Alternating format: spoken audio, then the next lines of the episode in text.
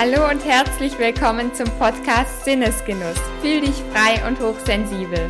Ich danke dir von ganzem Herzen, dass du da bist. Ich freue mich riesig. Mein Name ist Lisa Doms und ich bin deine Genussbotin Lisa.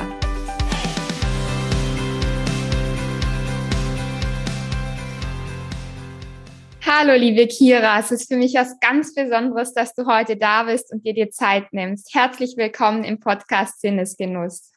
Oh, vielen Dank für die Einladung, liebe Lisa. Ich habe mich sehr, sehr gefreut und äh, bin auch selber ganz, ganz gespannt äh, auf, unser, auf unser Gespräch und auf unsere gemeinsame Zeit hier in deinem Podcast. Ich freue mich so riesig, dass du da bist und möchte ich erstmal noch kurz meinen Zuhörern vorstellen. Also du bist Coach, Podcasterin und Gründerin von Soul Food Journey. Schon allein der Name fasziniert mich, weil er einfach zeigt, dass es wirklich ein Soul Food Reise ist, wieder zur eigenen Heilung aus der Essstörung herauszukommen. Und ich liebe auch deinen achtsamkeitsbasierten Ansatz, den du schon 2017 gegründet hast und dich damit selbstständig gemacht hast. Vor allem finde ich es auch richtig schön, dass du auf dem eigenen Weg durch die Essstörung schon diese Vision gelebt und angefangen hast und jetzt vor kurzem hast du auch ein wundervolles Buch mit noch 13 anderen Frauen und Männern geschrieben, was aufzeigt, dass Heilung wirklich möglich ist. Und du zeigst, dass es Betroffenen so wichtig ist, an Heilung zu glauben und mit viel Liebe, Offenheit und Mut für sich loszugehen. Möchtest du dich auch selber noch mal kurz vorstellen und auch sagen, was denn dein persönlicher Lebensgenuss ist?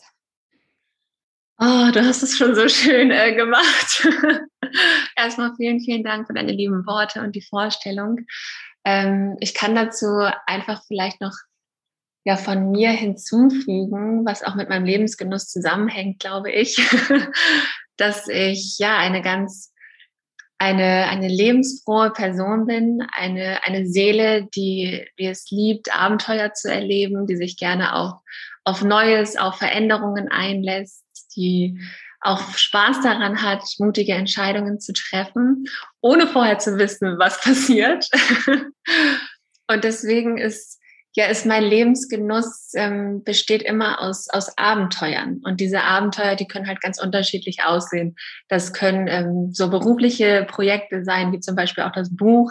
Das war auf jeden Fall auch etwas, was ein Abenteuer war und somit auch gleichzeitig ein Lebensgenuss. Und ähm, genauso ist für mich Abenteuer in die Berge zu fahren und äh, neue Gipfel zu erklimmen und dann diese Weite und diesen weiten Blick zu genießen. Das ist für mich auch purer Lebensgenuss. Oh, so schön. Danke fürs Teilen. Ja, so, jetzt würde ich gerne nochmal auf deine Geschichte zurückblicken. Möchtest du denn sagen, wann deine Essstörung begonnen hat und auch vielleicht wodurch? Ja, klar. Ähm, also es gibt immer nicht so, oder bei mir gab es nicht diesen, diesen einen Tag, sondern das war im Grunde so ein schleichender Prozess. Also die Grundlagen für meine Essstörung von heute aus gesehen waren auf jeden Fall schon sehr viele Jahre vorher im Gange und haben sich auch schon vorher im Unterbewusstsein ja so abgespeichert und abgesetzt, sodass auch vorher schon Anteile meiner Identität angefangen haben, diese Essstörung im Unterbewusstsein zu bilden. Und dann gab es eine Phase, und das war so um die Teenagerzeit, so mit 14, 15, wo dann all diese Themen, die ich in mir getragen habe, hatte, ohne es zu wissen, dass die sich dann als Essstörung angefangen haben auszudrücken. Hm. Und das fing auch an, also es hat sich entwickelt, es hat sich auch verändert im Laufe der Zeit.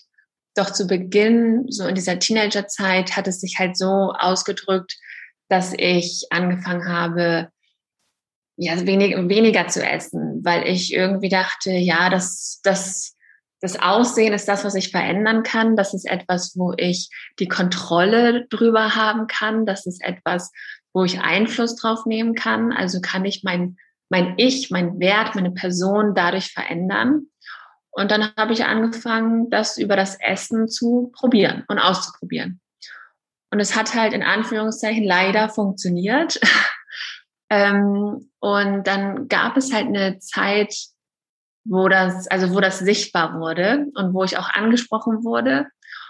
Und ähm, dann habe ich gemerkt, oh, das ist aber nicht so angenehm. Also darauf angesprochen zu werden und dass äh, mir das ja auch weggenommen werden könnte, mhm. davor hatte ich Angst. Also da habe ich richtig gemerkt, das finde ich jetzt blöd, mhm. dass die Leute mich fragen und da irgendwie Zweifel haben, dass es mir gut gehen könnte. Und ähm, in meiner oder auf meinem Weg oder auch in meiner Realität ist es so, dass sich die Essstörung dann in eine Bulimie sozusagen verwandelt hat. Mhm. Und ähm, mit der Bulimie habe ich auch wieder angefangen zu essen, habe angefangen an gesellschaftlichen Essen teilzunehmen, weil ich dann das Gefühl hatte, ich habe zwar noch die Kontrolle, weil ich habe da ja etwas, das kann ich kontrollieren durch die Ess- und Brechanfälle. Und ähm, gleichzeitig merkt niemand etwas, weil ich ja ganz normal augenscheinlich am Leben teilnehme und auch überall dabei bin. Und ähm, das, das war so die meiste Zeit dann, die, die die gesamten nächsten Jahre eingenommen hat. Mhm. Und das hat sich dann angefühlt wie, ja, wie das, wie das Leben einer großen Lüge letztendlich, mhm. weil es halt ein, ein, wie ein Theaterstück war, das ich aufgeführt habe und mich dadurch immer und immer und immer weiter von mir selber entfernt habe und ja nur noch das Gefühl hatte, ich bin so eine körperliche Hülle, die durchs Leben geht und die auch connected ist mit Menschen. Aber nach innen war da halt nichts. Also keine Verbindung, keine Beziehung, kein Gefühl von Ich und ähm, Seele oder sowas in der Hinsicht.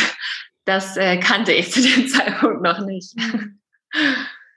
Mhm. Genau, also so, so war so der Anfang. Und es war auf meinem Weg auf jeden Fall eine Entwicklung, wie sich so die Essstörung platziert hat, auch ähm, dann erstmal manifestiert hat, dann ausgedrückt hat und dann immer weiter Raum und Platz in meinem Leben eingenommen hat. Hm. Hm. Ja, das sprichst du mir sehr aus dem Herzen. Danke fürs Teilen, sehr berührend. Ich kann das sehr gut nachvollziehen und finde es auch beeindruckend dann, welchen Wendepunkt du nach diesen ganzen schweren Phasen eingenommen hast. Und ich habe ja von dir auch erfahren, dass du letztendlich geschafft hast durch die Annahme, also indem du dann all das angenommen hast und auch diese schweren Gefühle auch zugelassen hast und dahinter geblickt hast, was wirklich hinter der Essstörung steckt. Und Oftmals ist es nämlich so, dass so viele dagegen kämpfen und dieser Druck dagegen nur noch mehr Druck erzeugt und es gerade das Gegenteil ist, was für viele erstmal widersprüchlich ist und oftmals der Gegenwind kommt und viele es nicht verstehen können. Magst du dann genauer erklären, wie du den Wendepunkt geschafft hast und wie du es geschafft hast, deine Essstörung anzunehmen? Ja, im Grunde durch den Schmerz. Also es klingt so ganz banal und auch ganz leicht, doch das war es nicht. Ähm, und es mussten viele, viele Schmerzpunkte passieren, damit ich an diesen Punkt komme, an diesen Wendepunkt und auch an diese Einsicht und Annahme. Ähm, und an sich hat so eins zum anderen geführt. Also es haben so mehrere Situationen in meinem Leben zu diesem Tiefpunkt oder zu diesem Schmerzpunkt geführt. Und das war zum einen, dass so, also dass ähm, ich eine Trennung erlebt habe von so meinem ersten Freund, so die erste Beziehung, die in die Brüche gegangen ist. Und ich habe damals auch meiner Essstörung die Schuld dafür gegeben, dass es überhaupt so weit gekommen ist. Mhm. Dann ähm, hab, hat es so angefangen, dass ich mich ganz oft und auch immer wieder und gefühlt jede Woche krank schreiben lassen habe. Also hat auch so meine das, was ich damals beruflich gemacht habe, hat auf jeden Fall auch dann angefangen, darunter zu leiden. Ich habe mich komplett isoliert und zurückgezogen.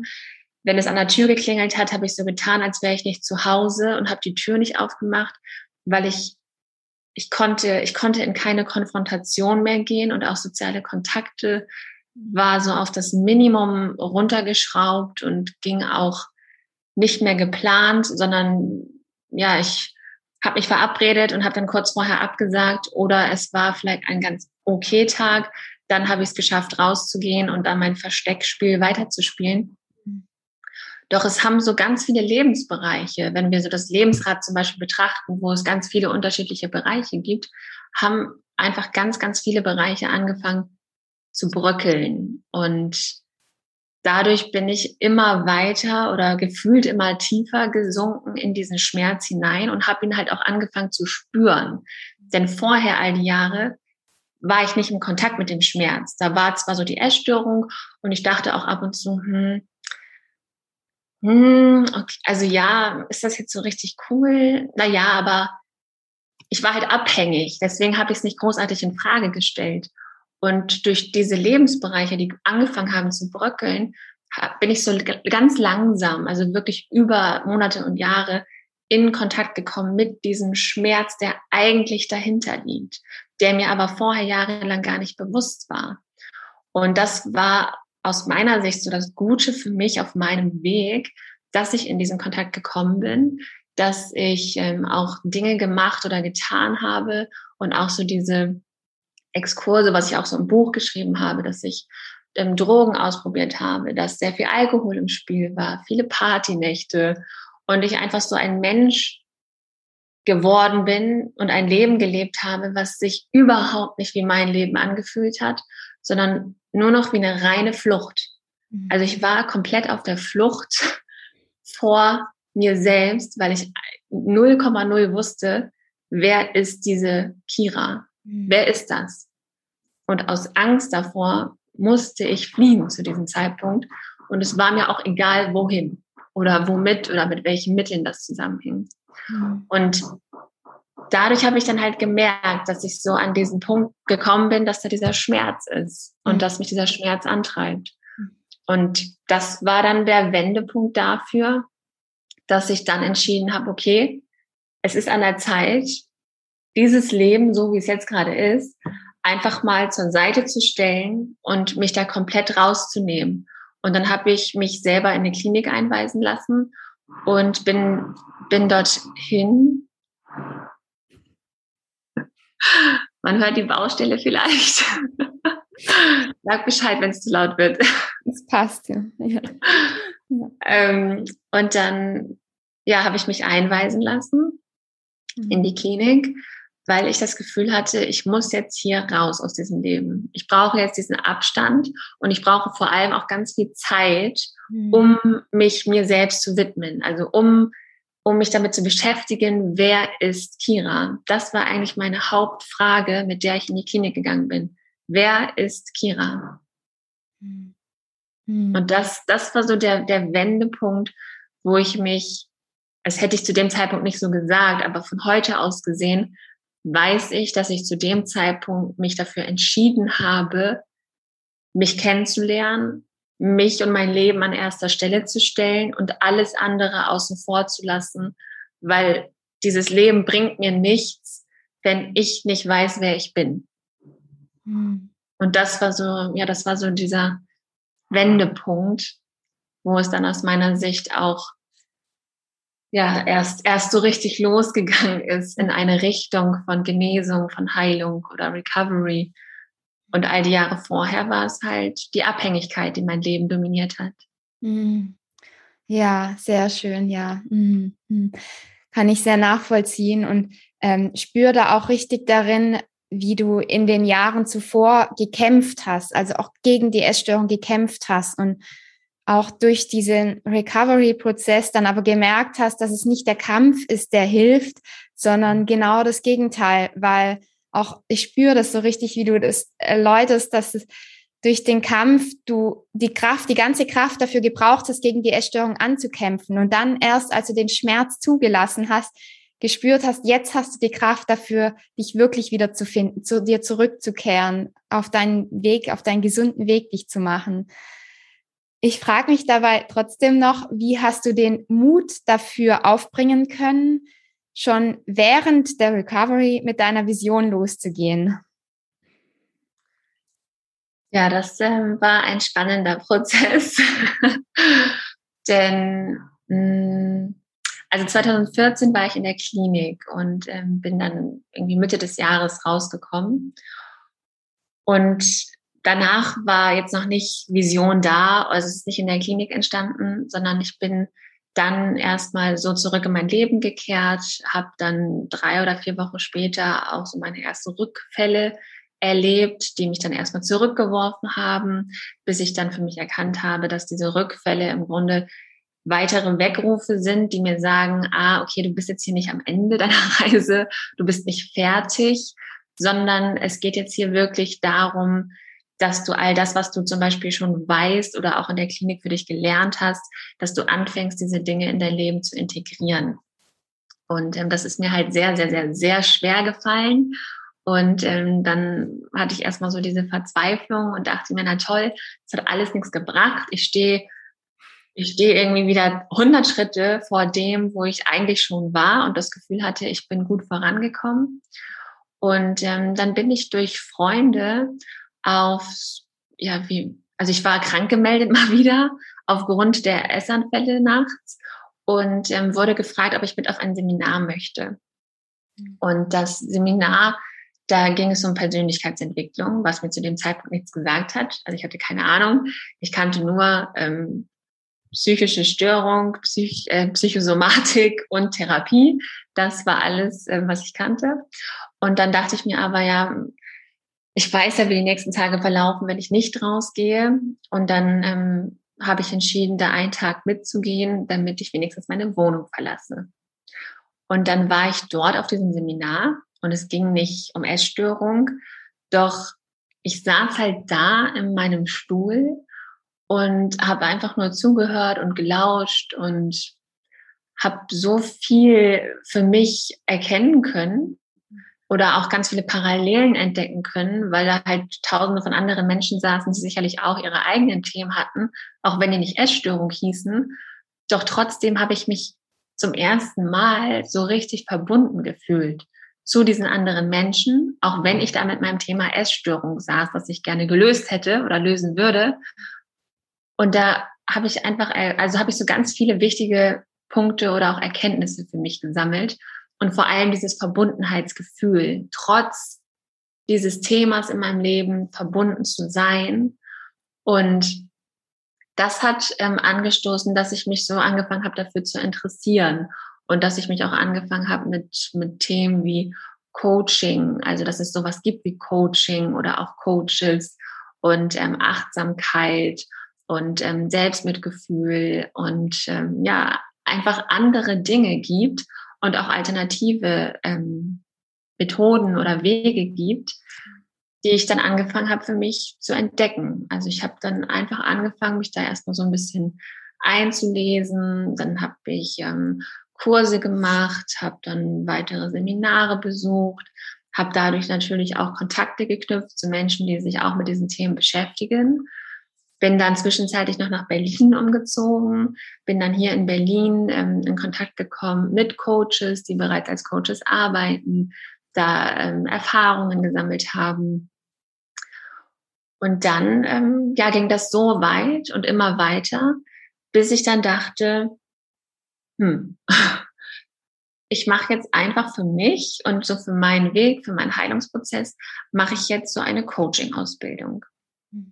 Und ähm, ich habe auch nicht geplant, mich da irgendwie selbstständig zu machen oder irgendwas, sondern habe die Ausbildung für mich gemacht. Und in dieser Ausbildung ist dann, ist dann so diese Vision entstanden, weil da ging es dann wirklich so um das Eingemachte, da ging es nur noch um die Themen im Innen, da ging es einfach nur noch um das, was, ja, was, was noch so im Dunkeln ist, im Unterbewusstsein und was noch unentdeckt ist. Und dadurch ist das dann an die Oberfläche gekommen, dass dieser, dieser Wunsch in mir schlummert, dass ich das, was ich da so als so ganz schwierig und auch verzweifelnd erlebt habe nach der Klinik und nach der Therapie, dass ich das verändern möchte. Und dieser Wunsch ist mir in der Coaching-Ausbildung durch die intensive Auseinandersetzung mit mir bewusst geworden. Und es war innerhalb von fünf Minuten stand das gesamte Konzept, was sich jetzt bis heute verändert hat. Aber trotzdem war es schon da. Und das war auch für mich total spannend, weil ich das nicht wusste. Also es war nichts, was ich mit dem Kopf irgendwie schon wusste oder verstehen konnte, sondern es war wirklich in dem Moment auch für mich so ein Erlebnis von, ah, okay, wenn ich mein Herz sprechen lasse und meinem Herzen den Raum gebe, dann, dann ist da ganz viel in mir drin. Was raus möchte. Und das war halt auch ein total wertvolles Erlebnis, was ähm, dem ich einfach folgen musste. Also das war für mich klar irgendwo auch auch mutig, doch ich hatte nicht das Gefühl, oh, ich muss jetzt Mut aufbringen, weil es, es gab keinen anderen Weg für mich. Also das war einfach so klar und so laut und so deutlich, dass ich dann wusste, okay, das ist der Weg. Und ähm, egal wie der aussieht, ich gehe jetzt erstmal los und guck, was passiert. Oh, du hast jetzt so viele wundervolle Dinge geteilt. Das ist so schön. Also erstmal möchte ich noch mal kurz ähm, festhalten, dass du auch gesagt hast, dass Rückfälle, also angebliche Rückfälle zum Weg der Recovery dazugehören und sie in Wahrheit auch keine Rückfälle sind, sondern zum Teil der Reise dazugehören, Teil davon sind. Das finde ich nämlich mhm. sehr, sehr wichtig, dieser Punkt. Und auch, dass hinter der Essstörung noch so, so viel mehr steckt und das wahre Problem gar nicht das Essen ist, finde ich auch so wichtig. Und mh, hm, der Aspekt im Herzen, dem inneren Ruf zu folgen, das ist unglaublich berührend. Das hast du so schön gesagt. Und du hast ja auch so einen wundervollen Ansatz äh, mit der Spiritualität. Jetzt würde mich sehr interessieren, was bedeutet für dich Spiritualität? Eigentlich ein Wort. Und zwar Menschsein. Mhm. Also, ähm, für mich, also für mich bedeutet Spiritualität, bedeutet für mich Menschsein. Und es ist für uns Menschen gar nicht so einfach, Mensch zu sein, weil wir so, weil wir häufig so kopfgesteuert sind, ähm, weil wir natürlich durch Systeme laufen, in denen es auch, ja, in denen wir das letztendlich auch beigebracht bekommen, und sowas wie emotionale Intelligenz beispielsweise, das lernen wir ja nicht in der Schule. Das ist etwas, was auch ich sehr viel später erst für mich dann entdeckt habe, um wieder in Kontakt zu kommen mit meiner Gefühlswelt, mit auch meiner, meiner inneren Welt, meinem Körper, meinem Körpergefühl. Das waren Dinge, die habe ich halt erst später für mich gelernt. Und deswegen ist für mich Spiritualität im Grunde dieses Zurückkommen zum natürlichen Menschsein und dann ist auch jeder Mensch ist so individuell in sich und auch mit sich und zeigt das aber auch, also lebt das im Grunde auch. Und ähm, aus meiner Sicht sind wir Menschen halt so ein, ein ganz bunter Mix aus unterschiedlichsten Individuen, was die Welt und das Leben und auch das Miteinander ja so spannend macht. Denn wären wir alle gleich, dann könnten wir uns ja gar nichts erzählen. Dann könnten wir uns irgendwie gar nicht inspirieren oder irgendwie gar nicht befruchten oder bereichern. Und deswegen ist so dieses Zurückkommen zum Menschsein, der du bist, das bedeutet für mich Spiritualität. Hm. So, so schön. Hm.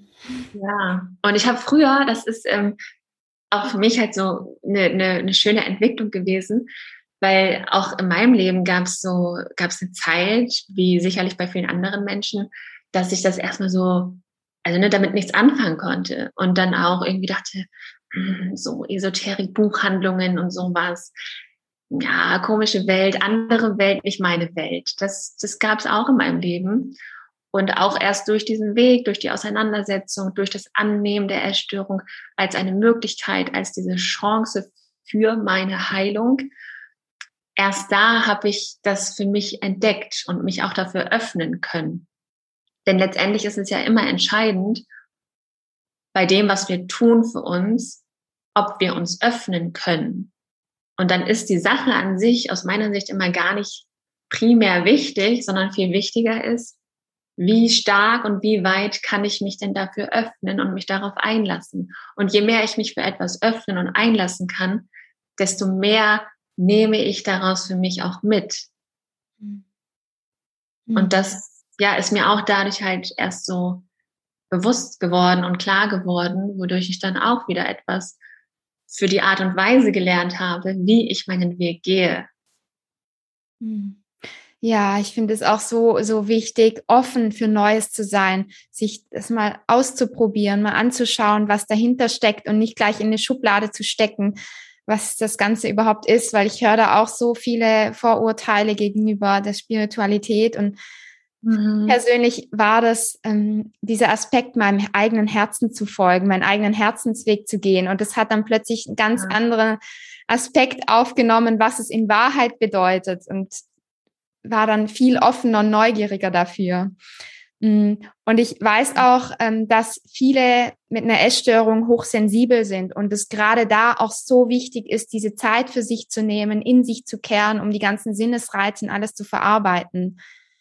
Was ist mhm. deine Erfahrung diesbezüglich? Ich habe ja auch schon viel von dir gehört, auch Folgen zur Hochsensibilität. Ja, ja. Also, mm,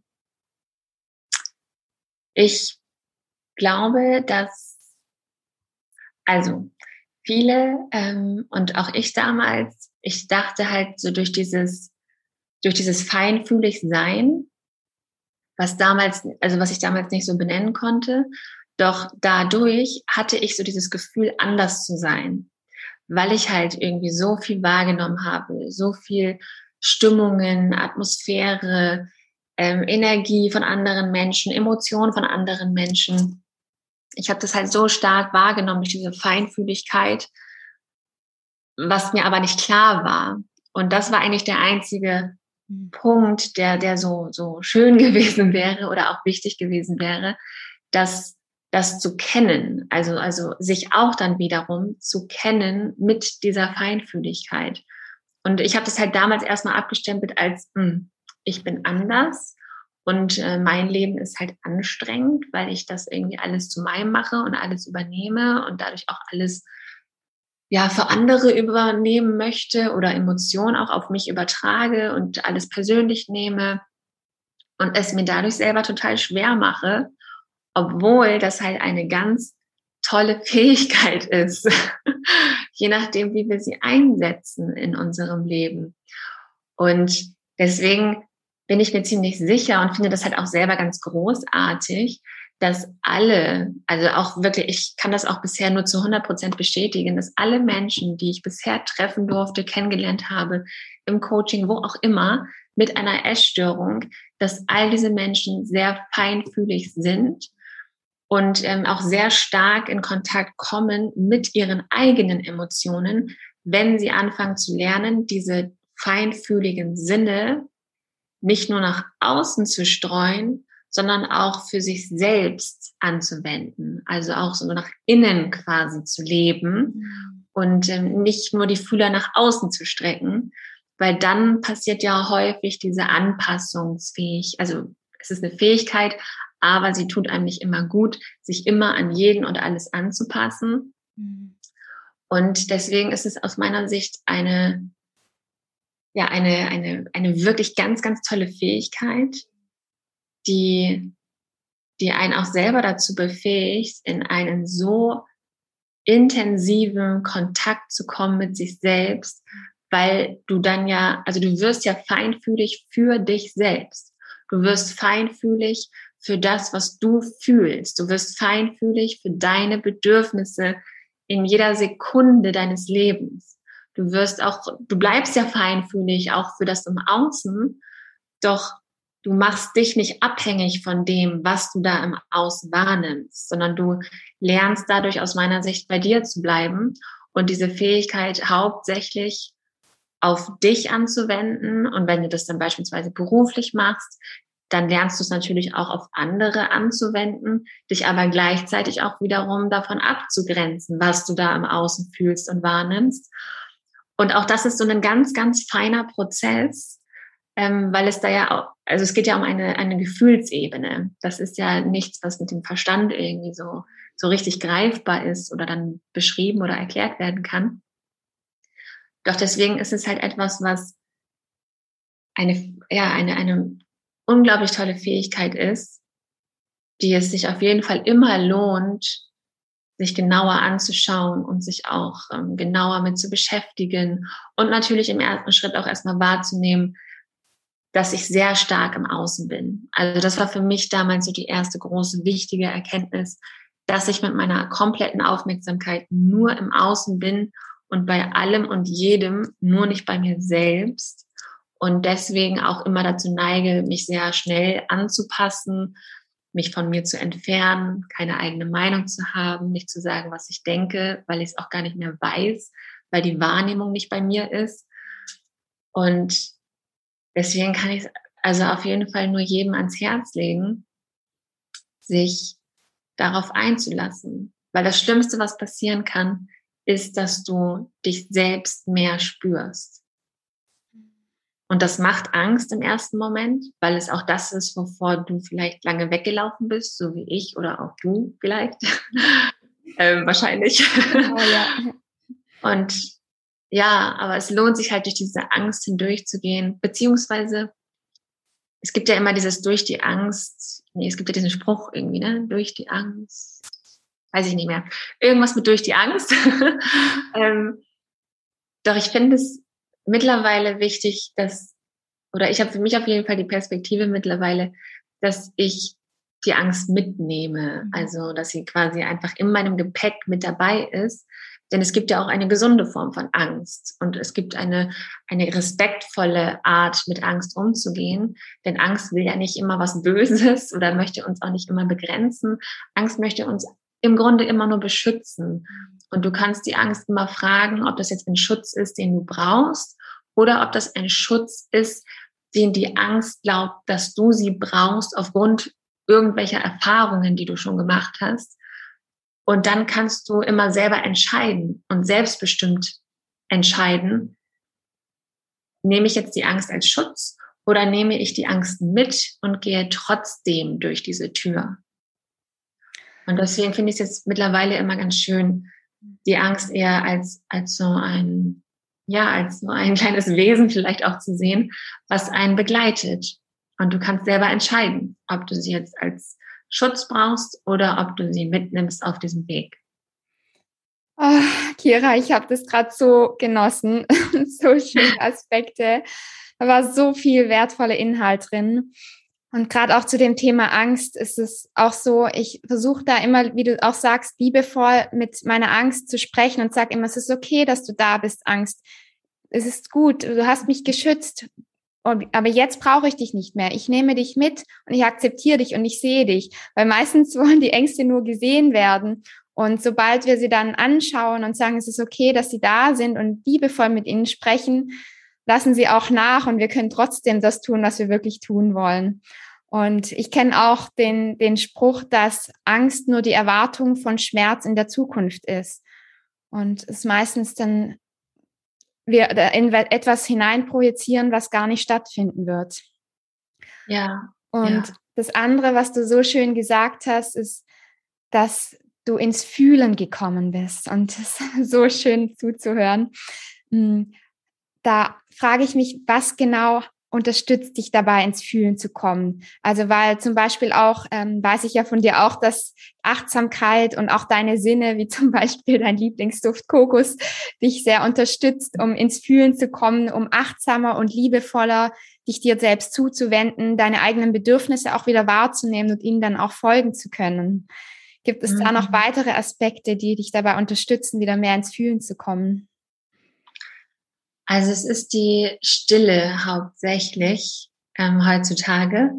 Ob es jetzt eine Form von Meditation ist, in der ich dann einfach wirklich nur da sitze und in Stille mit mir sitze und nach innen horche, ähm, weil es mir in Stille tatsächlich auch am einfachsten fällt, mich wirklich auf mich einzulassen und mit mir zu verbinden. Mhm. Und das ist auch, das ist so diese Krux aus meiner Sicht an dieser Feinfühligkeit und diesem Wahrnehmen von, von Dingen im Außen, dass sobald meine Augen geöffnet sind, sobald meine Ohren offen sind, ähm, bin ich natürlich auch connected nach außen. Und deswegen hilft es mir immer, mit mir zu sein, in Stille zu sein oder halt auch noch die Augen geschlossen zu haben, um meinen kompletten Fokus nach innen zu legen und auch wirklich so reinzuhören, in mein eigenes Wesen, was, was ist da gerade los?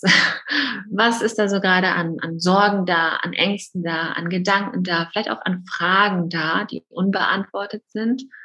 Und ähm, wenn das Fragen sind, auf die ich Antworten haben möchte, dann kann ich diese Fragen auch in dieser Stille so am besten stellen, so dass ich dann in das Gefühl komme, was empfinde ich denn eigentlich dazu, wenn ich mir diese Frage stelle?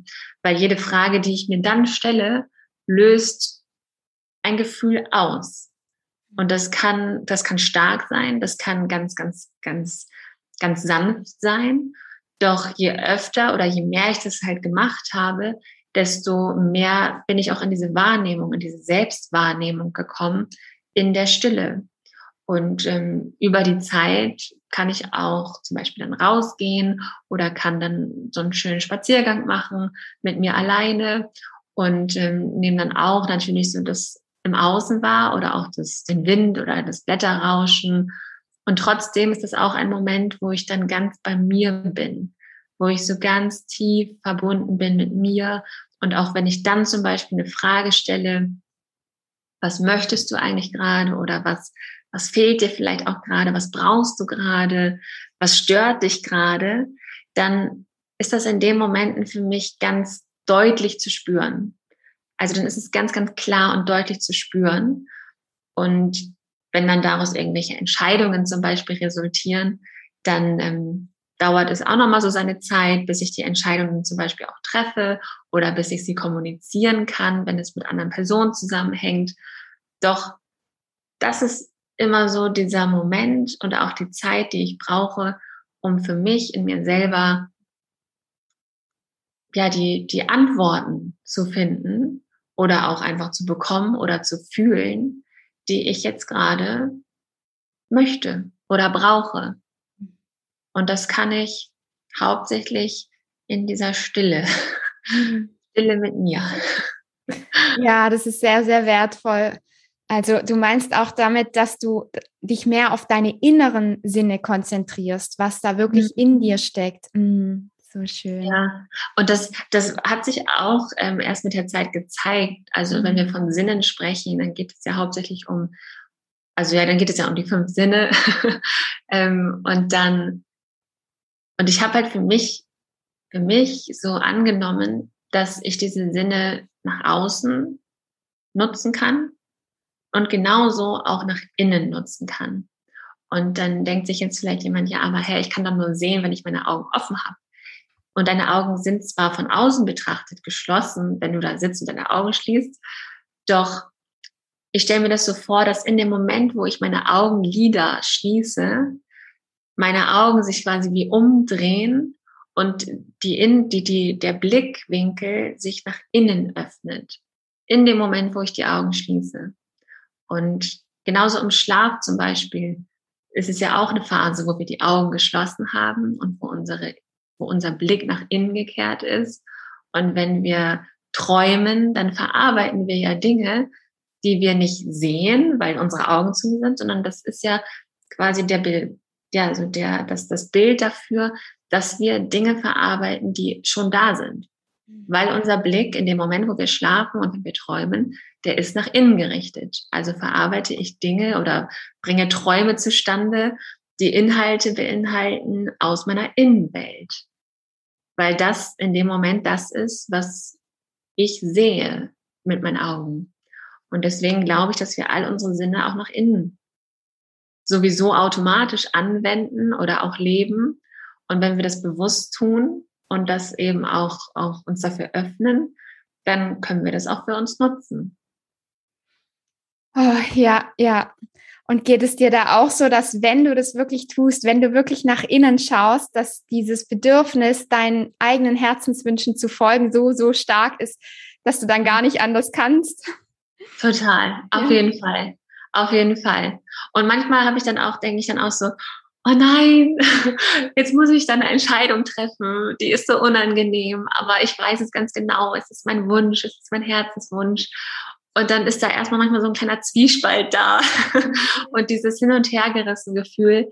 Doch es ist halt so wichtig oder umso wichtiger ist ja diese Verbindung nach innen, damit du erstens einen Zwiespalt erlebst, damit du dich dann wieder oder nochmal stärker für dich entscheiden kannst. Ja. Weil wenn du das gar nicht merken würdest, dass es vielleicht irgendwie zwei unterschiedliche ähm, Anteile beispielsweise gibt, dann wärst du dir vielleicht unsicher, ob das jetzt wirklich dein Herz ist oder ob das jetzt wirklich der Herzenswunsch ist. Doch dadurch, dass wir ja schon meistens, wenn wir in der Wahrnehmung unserer selbst sind, genau hören können und dadurch auch unterscheiden können, okay, das ist mein Verstand und das ist mein Herz. Und Jetzt muss es nicht immer entweder oder sein, sondern es kann ja auch eine, ein Mix sein. Es kann ja auch sein, dass ähm, Verstand und Herz zum Beispiel zusammengebracht werden und als Team funktionieren und du dann eine Entscheidung triffst, die für beide Seiten in Ordnung ist. Doch ich finde es total hilfreich, beide Anteile sozusagen zu kennen und dann auch in diesem Zwiespalt zu sein um manchmal auch eine nicht nur rein emotionale Entscheidung zu treffen, sondern auch eine Entscheidung zu treffen, die sich in meinem Herzen gut anfühlt und die auch mein Verstand nachvollziehen kann, mhm. damit ich nicht immer wieder zweifeln. Mhm. Weil wir ja auch manchmal Entscheidungen treffen und dann im Nachhinein immer wieder, ja immer wieder in Frage stellen, war das gut? War das richtig? Hätte ich nicht doch oder sollte ich nicht doch was anderes? Und dafür sich so eine Klarheit innerlich zu schaffen, da finde ich es für mich immer total wertvoll, alles, was im Innen ist, in Einklang zu bringen. Hm. Ja, ja, das trifft es sehr, sehr gut. Ja, so schön, das äh, also es ist wirklich eine klare Entscheidung. Ich finde, wenn wir dann auf die zwei Seiten hören, auf Kopf und Herz gleichzeitig und die miteinander in Einklang bringen und dann eine klare Entscheidung treffen, ich glaube, dann ist wirklich der Moment da, wo Heilung anfängt zu entstehen und wo Heilung auch möglich ist. Und das ist ja auch deine persönliche Vision und auch das wundervolle Buch, das ihr jetzt gemeinsam geschrieben habt, das zeigt ja auch, dass jeder Mensch so individuell ist und auch jede Essstörung so individuell ist und bei jedem trotzdem immer Heilung möglich ist. Definitiv. Möchtest du noch kurz etwas dazu sagen zu deinem Buch? Ach, dieses Buch, ähm, das war auch einfach so ein spannender Weg. ähm, und ich bin da ganz, ganz dankbar für. Das ja, hat mit was ganz anderem angefangen. Und ähm, eigentlich war so eine ganz andere Buchidee im Raum. Und dann gab es auch einen Buchvertrag und dann hatte ich auch schon so eine, ich hatte auch schon Geld dafür bekommen, ein Buch zu schreiben. Und dann habe ich so in dieser Zeit und in dem Schreibprozess habe ich irgendwie gemerkt, dass ach, das hat mir keinen Spaß gemacht. Also es hat mich ganz viel Kraft gekostet, es war anstrengend, es war ein Kampf und ich kannte das Gefühl von Kämpfen ja nun schon und wusste, aha, wenn sich das wie ein Kampf anfühlt, dann ist da irgendwas im Argen. Und ähm, das hatte ich ja nun gelernt durch die Essstörung. Deswegen konnte ich das sehr schnell wahrnehmen. Und dann habe ich ja mit der Zeit, also ist noch ein bisschen Zeit vergangen, bis ich dann entschieden habe, dass ich diesen Vertrag kündige. Ähm, ich habe mich damit ein bisschen schwer getan, weil es dann auch noch mit, mit Rückzahlung und sowas zusammenhing und ähm, habe dann für mich halt Lösungen gesucht und einen Weg kreiert, damit das alles gut funktioniert. Und parallel dazu ist dann, also habe ich dann habe ich dann Isabel kennengelernt, so heißt sie, von dem Verliebt Verlag und habe dann gesehen, dass sie schon mal ein Buch rausgebracht hat, wo mehrere Personen mitgeschrieben haben. Und in dem Moment, als ich das gesehen habe, hat das etwas in mir berührt, was was schon da war, ich aber nicht zugelassen habe, weil ich ja in diesem Vertrag war und die ganze Zeit damit beschäftigt war, irgendwas zu schreiben, was ich schreiben muss.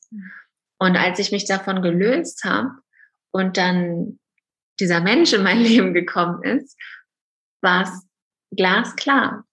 Es war für mich glasklar. Es geht für mich nicht darum, ein Buch zu schreiben, in dem es irgendwie nur um mich geht oder wo ich nur, was heißt nur, aber wo, wo ich irgendwie so mein, meine Geschichte erzähle, sondern es geht für mich darum, mit diesem Buch Menschen das Gefühl zu geben, erstens, du bist nicht allein, rational wissen das viele, doch dass sie es auch fühlen können durch die Geschichten. Und auf der anderen Seite, dass sie, dass sie durch die verschiedenen Geschichten, also wirklich ganz unterschiedlichen Wege, auch mal richtig spüren und auch schwarz auf weiß sehen und lesen, dass es für jeden Menschen einen Weg gibt. Und wenn ich mich entscheide, mich auf diesen Weg einzulassen, dann folge ich Schritt für Schritt einem Weg, der nicht in diesem Buch steht, sondern das ist quasi der Weg, den du dann später mal als Kapitel oder als Buch schreiben kannst und oder wirst. Und das war mir halt so wichtig und ich wusste, dass das, das schaffe ich nicht, wenn es nur um mich geht. Für mich war halt ganz klar, diese Message, die kann nur ankommen, wenn es Mann und Frau zeigt, wenn es unterschiedliche Formen von Essstörungen beinhaltet und wenn diese Wege komplett unterschiedlich sind. Und da, das war dann, ja, das war glasklar. und dann ging das quasi ganz schnell. Also dann ging, ging das Projekt sozusagen los und ähm, ich habe die anderen Autorinnen ähm, zusammengesucht und kannte auch schon viele. Und dann haben wir angefangen zu schreiben. Und ja, ich bin einfach unglaublich froh, dass sich das so entwickelt hat. Auch wenn das zwischendurch war das auf jeden Fall kein Hoch, sondern da waren auch Tiefs dabei. und es zeigt halt rückblickend wieder, dass es nicht darum geht, dass irgendwas geradlinig läuft oder dass, dass der Weg einfach immer nur höher, höher, höher, höher ist und besser wird, sondern das Leben ist dieses Auf und Ab oder der Wellengang, je nachdem, wie man das für sich interpretiert. Und den anzunehmen, ich glaube, das ist ein, ja, ich glaube, das ist etwas, was wir immer wieder im Leben erleben werden oder vielleicht auch lernen werden. Entweder durch schmerzhafte Ereignisse oder auch durch freudige Ereignisse, durch diesen Wellengang, den ähm, mhm. ja, dürfen wir, dürfen wir anfangen, anfangen zu leben. Oh, ja. Und das hat mir dieses Buch halt dann, dieser Prozess durch das Buch hat mir das halt auch erneut gespiegelt. Mhm. Wofür ich dann wiederum total dankbar war im Nachhinein. Oh ja, ja. Ich habe auch das Gefühl und auch nach deiner Geschichte, dass es gerade auch die, die angeblichen Tiefen sind, die uns danach wachsen lassen, uns wirklich weiterbringen, uns, uns zu uns selbst zurückbringen, gerade wenn das passiert und da mit diesen Wellen zu surfen und immer wieder auch hinzuschauen und uns bewusst die Zeit dafür zu nehmen, auch das anzuschauen, was gerade da ist, wenn es uns gerade wieder nicht gut geht. Das ist so, so wichtig, so ein schöner Prozess. Und auch ähm, ich glaube, dass du das auch gespürt hast, weil du stark mit dir in Verbindung warst. Also du hast gespürt, was sich richtig anfühlt bei dem Buch, diesen Weg der Veröffentlichung, wie, mit welchen Menschen du es veröffentlichen müsstest, weil du schon so weit warst, dass du ja mit dir connected warst und da hast du diesen inneren Ruf gefolgt, deinem Herzen zu folgen. Das ist einfach wunderschön. Und ich, ich kenne das auch, dass wenn wir in der Wahrnehmung sind, dann können wir nicht denken. Also dann beruhigt sich unser Geist und wir können wirklich zwischen dem auch unterscheiden, was wir wirklich wollen. Und das hast du wahrscheinlich dann auch immer wieder in der Stille bewusst gemerkt, was sich stimmig für dich anfühlt auf diesem Weg. Ja, mhm. absolut, ja. Wo können das Buch denn oder allgemein dich, äh, meine Zuhörer, finden? Also im Grunde auf den, äh, ja, in den sozialen Netzwerken, entweder unter, unter Kira, Kira Soul Food Journey oder nur Soul Food Journey. Also unter all den Begriffen äh, findet ihr auf jeden Fall bei Instagram oder auch den Podcast oder auch die Facebook-Gruppe. Darunter findet ihr im Grunde auf jeden Fall alles oder einfach auf soulfoodjourney.de. Da ist alles auf einen Blick.